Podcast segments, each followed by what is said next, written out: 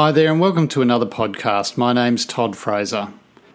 Today I'm joined by Dr. Matt Maiden to talk about his recently published work on the prevalence of life limiting illnesses in patients admitted to Australasian intensive care units. Matt is an intensive care specialist at the Royal Adelaide Hospital in South Australia and Barwon Health in Victoria, and he is head of the ICU Research and Quality Assurance Program. His research interests include preclinical models of disease, conduct of clinical trials, and health outcomes after critical illnesses. Matt, welcome to the podcast. Thanks, Todd. Thanks for having me. Matt, your group has recently published findings from a survey you conducted regarding patients with life limiting illnesses who were admitted to the ICU. Is there a standard way in the literature for defining life limiting illnesses for research purposes? There is, uh, and uh, there are a, a, couple of different groups that have identified um, diseases and stages of diseases where patients are likely to die in the next 12 months. And these were developed to try and help doctors have conversations with patients who are approaching the end of their life.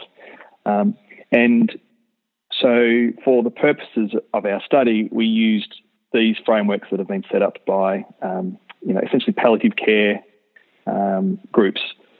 Um, so, the, for example, um, the the definitions we used for our study of of a life limiting illness uh, are those who really do have advanced severe chronic disease from which they're likely to die within 12 months, and that includes metastatic cancer or cancer that's not treatable. Um, if they had advanced frailty, so a score above six, if they had dementia, which was where they had no consistent, meaningful conversation or they needed assistance with their um, ADLs.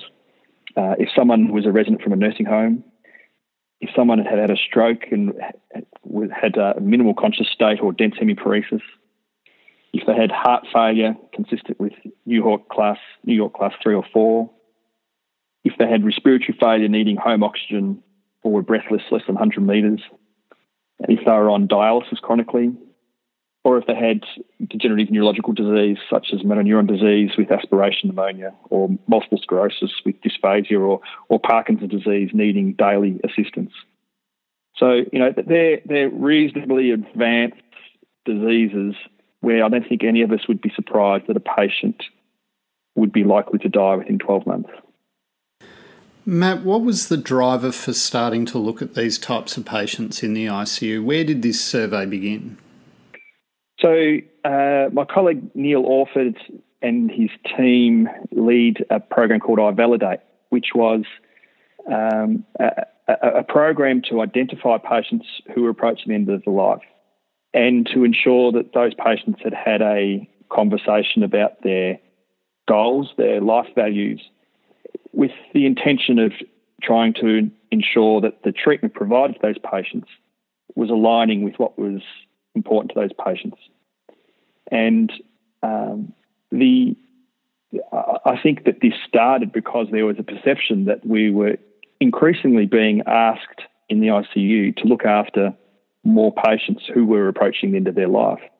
And that an important component of that was obviously to understand the patient's understanding of their disease and what was important to them.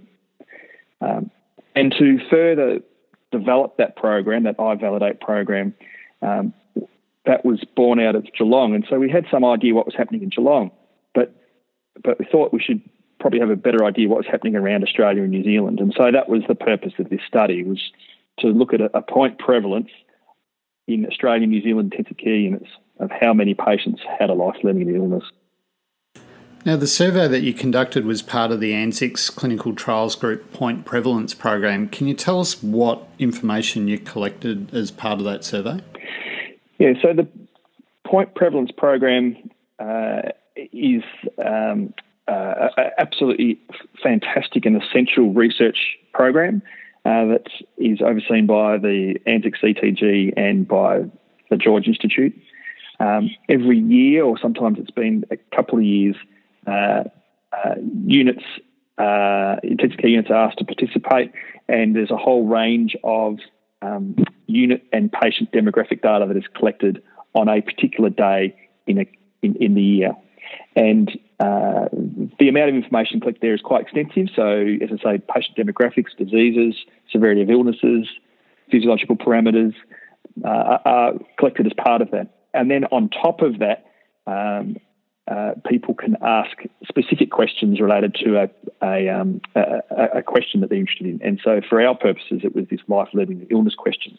So, as well as all the patient demographic and unit specific data that the point prevalence program collected, we also collected um, whether patients had a life-limiting illness, the sort of life-limiting illness the patient had, um, and whether patients had a, uh, an, advanced care directive on admission to ICU. Matt, the, the core question that you were trying to answer was what the prevalence of life uh, limiting illnesses were in patients admitted to Australasian ICUs. What did you find? So, in this study, there were 682 patients admitted to the ICU on the study day. And of those 682, 178 patients had a life limiting illness. So that's 20, about a quarter of the patients in ICU on this particular day around Australia, and New Zealand, had a life limiting illness. Uh, and I think that's an exceptionally important take home point from this study is that a quarter of the patients in Australia and New Zealand admitted to ICU seem to have a disease from which they wouldn't be, where they'd be quite likely to die within the next 12 months. Um, and I think the the other key feature we found was that um, only 16% of those patients who had a life-limiting illness, only 16% of them had an advanced care directive.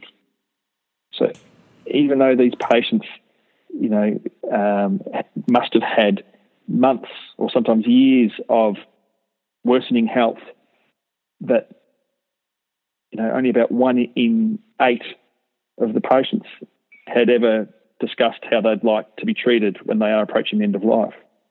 Matt, what do you think are the implications for this? I mean, they, they are quite stunning statistics, um, given the potential resource implications, the the discussions, as you say, with only one in eight patients having um, documented uh, evidence of advanced care planning. What do you think the implications are for healthcare, particularly ICU? That's uh, that's uh, we can have a conference on this, I think, Todd. Um, but to my mind, this illustrates that um, uh, there, there is an increasing, um, is it expectation or um, pathway that patients who uh, show signs of critical illness are being asked to be looked after in the intensive care unit. Um, and if you know if it's a quarter at the moment, if a quarter of the patients in ICU have a life-threatening illness, I fear what will happen in the next five years. Um, and clearly, uh, being treated in ICU is expensive. Um, but importantly, I'd be very concerned about whether the you know being treated in ICU whether it aligns with what patients want when they're approaching the end of their life. Um, and uh, you know, um, I think as intensive care has developed more beds, there's potentially more capacity to look after patients, and there's maybe, as I said at the start, maybe greater expectation that patients will come to ICU regardless whether they're um, approaching the end of their life with a life-limiting illness. Matt, what do you think needs to happen next? Is there more research to be done to explore this issue further, or do we need to start a conversation about how to manage this issue? I think it's going to require both approaches, Todd. I think uh, to have an informed discussion, we're going to need data, uh, like anything. Um, uh, but I don't think we should wait until that data is available to start having some uh, pretty frank conversations about what the right thing to do is with these um, group of patients. So, um, while we have found some really important baseline information that you know a quarter of our patients were dying before they came to us, um, the uh, what we don't know yet is did those patients think that, that their time in ICU was worthwhile? Um, do they think that that was the treatment they received uh, acceptable to them? Uh, were they happy that they were treated in ICU? Um, were other treatment options afforded or considered and suggested, or uh, you know, you know, made available to them? Um, uh, I think we need to start including costs, uh, financial costs, uh, over um, treating um, all ICU patients. Um, but also, it's particularly, I think, relevant to patients who are approaching, um, you know, the, the, last stage of their life and, and is is being treated in ICU.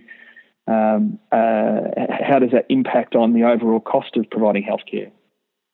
Um, uh, but but as I said at the start, most importantly, we, we really need to understand whether these treatments that have been provided in ICU to these patients, whether that is actually aligns with what the patients would have wanted, um, and are they do they think that their their remaining health has benefited from the treatment that they've been given?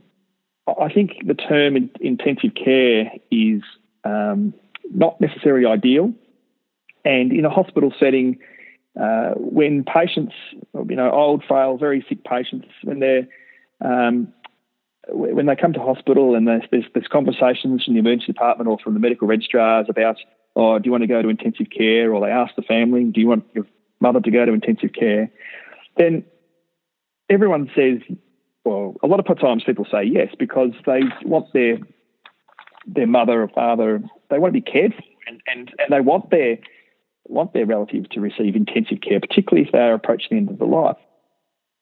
But but you can provide intensive care without coming to an intensive care unit, and and and I think many of these patients, given the option of having intensive care in an intensively comfortable bed with intensive access to their family, with intensive access to whatever is important to them, with intensive support, with um, with care being the, what's intensively provided rather than treatments and blood pressure and urine outputs and oxygen levels and pressures and all the other things that we do in an intensive treatment unit. I, I think patients and their families may well prefer intensive care in another setting rather than in an intensive care unit. And and I think um, that it would be very interesting to obtain the comments and insights from GPs and particularly country GPs who look after patients like this regularly in their intensive care units in their country hospitals without ventilators and inotropes and dialysis.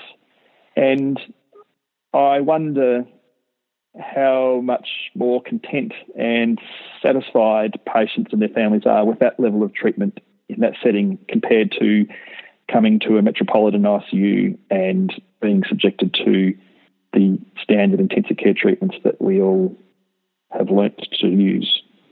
So, sorry, that's a bit of a uh, going off on a bit of a tangent, but I think that that's a you know uh, they're the sort of important conversations and the important subtleties of the use of language that um, that we need to start having based on the information that we've got from this point prevalence study. Matt, there is a general per- perception out there that uh, this is a, um, a, an issue that is continuing to evolve. Do you have a sense for why this might be happening? Um, I, I, I, to be honest, I, I don't. It would be um, my opinion, or you know, which I haven't hesitated giving already. But uh, no, I, I, haven't got any data to suggest why this may continue to increase. But um, as I said earlier, you know, societal expectations, uh, uh, uh, um, hospital, the way hospital management is, you know, the, the, way patients are managed in a hospital setting, um, uh, you know, not having continuity of care. So often these decisions about treatment once you're in hospital don't involve the patient's GP, who's probably known the patients for a long time. Um, and so uh, I think that this is all combining with the aging population, with increasing expectations of living longer, uh, and with disjointed healthcare. I think is going to contribute to this becoming uh, more and more of an issue for intensive care medicine. Matt, I believe you have a particular acknowledgement that you'd like to make as part of this. Yeah, this um, this project was actually led by uh, a lady called Tanya Elderkin, uh, who sadly died uh, during the preparation of, of the manuscript. Uh, Tanya had worked in the Geelong ICU for it was over 20 years as a as a ICU nurse and then an educator and then a research nurse and had become an exceptionally well respected, experienced research nurse that um, that you know taught so many people so many different aspects of intensive care and how to conduct research in critically ill patients. And Tanya saw the importance of understanding what was happening with the number of patients approaching the end of their life. With that, this this felt like this was a, a, an important issue to describe, and so Tanya led this project, um, presented it, won an award at one of the local research presentations for it, and then, uh, as unfortunately um, a bit over a year ago, um, Tanya had a cardiac arrest after going for a bike ride, and um, and and so we sort of honoured this work to the to the memory and the work and the friendship of Tanya Elderkin. And I too had the good fortune of working with Tanya and learning from her. So uh, we'd like to dedicate this uh, podcast to Tanya. Um, Matt, thank you very much for joining us on the podcast and sharing your thoughts on your research. Thanks very much for the opportunity, Todd. Thanks for joining me on the podcast today. For more great interviews just like this, please visit our website at oslercommunity.com.